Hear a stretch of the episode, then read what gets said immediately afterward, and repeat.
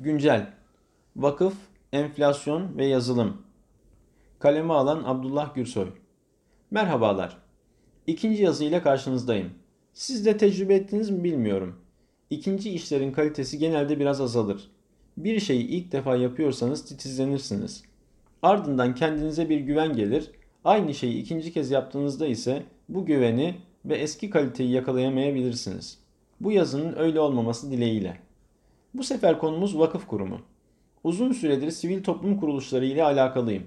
Sivil toplum kuruluşlarının çoğalması ve verdiği hizmetlerin kalitesinin artmasının ülkemiz için çok büyük fayda sağlayacağına inanıyorum. Peki bu kalite nasıl olabilir? Bir resim yaptığınızı düşünün fakat renklerini matematik formülleri ile seçmeniz gerekiyor. Nihayetinde de ortaya mekanik bir resim çıkacaktır. İşte sistem, medya, özel sektör hatta devlet tam olarak bunu yapabiliyor. Kendi doğası gereği ara renklere gücü yetmiyor ve üretemiyor. Çünkü bir sistematik izlemesi gerekli. Aynı şey yazılım alanında da mevcut. Şirketler herhangi bir yerde çalışmayan, özgür proje üreten yazılımcılara maddi destekte bulunuyorlar. Çünkü kendi çalışanları belli bir sistemden geldikleri için özgün projeler üretemiyorlar.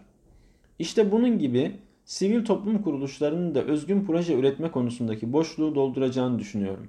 Fakat işin içerisine girince bazı sorunlar ile karşılaşıyorsunuz. Biraz onlardan konuşalım. Bir sivil toplum kuruluşu ekonomik devamlılığını nasıl sağlayabilir?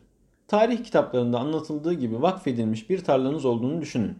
Tarlanızdan 10 ton elma çıkacak. Vakfettiğiniz sene 10 ton elmanın bedeli 10 altın olsun. İşçi ve toplama parası ise 2 altın.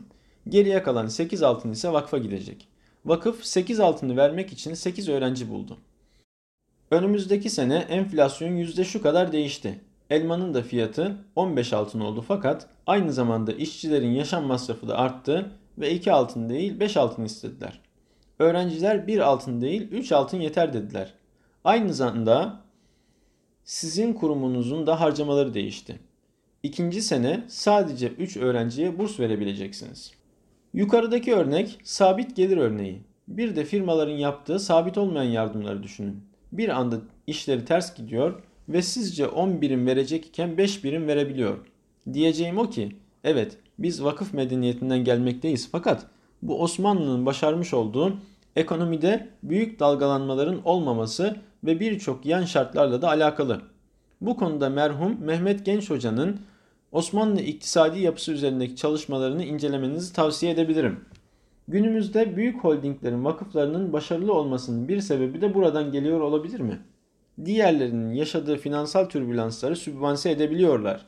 Bunun içerisine kurumunuzda çalışacak insan kalitesinin onlara verdiğiniz maaş ile doğrudan alakalı olduğunu katmıyorum bile. Buna alternatif çözüm olarak sosyal girişimcilik gibi kavramlar da mevcut. Bütün bunları bir yana koyalım. Peki size bağış yapılan tarlayı kopyala yapıştır yapabilseniz nasıl olurdu? Fiziksel bir hizmette buna imkanınız yok fakat bir yazılım ürettiyseniz yeni bir müşteri için mevcut kodları kopyalayıp yapıştırmanız yeterli. Hatta o hizmeti yerinizden oturarak yurt dışına bile satabilirsiniz. Bugün nasıl ülkemiz gündeminde ürün değil, değer ve teknoloji üretmek konuşuluyorsa sivil toplum kuruluşlarının gelirleri içinde böyle bir dönüşüm kaçınılmaz görünüyor. Her sahada olduğu gibi önümüzdeki günlerde multidisipliner yapılanmayı başarabilenler vakıf kelimesinin anlamı olan ayakta olma, devamlı olma kabiliyetini sağlayabilecekler. Dergimizin yayın politikası olan 500 kelime sınırına yaklaşırken yazımızı burada sonlandıralım. Bir sonraki yazıda görüşmek üzere.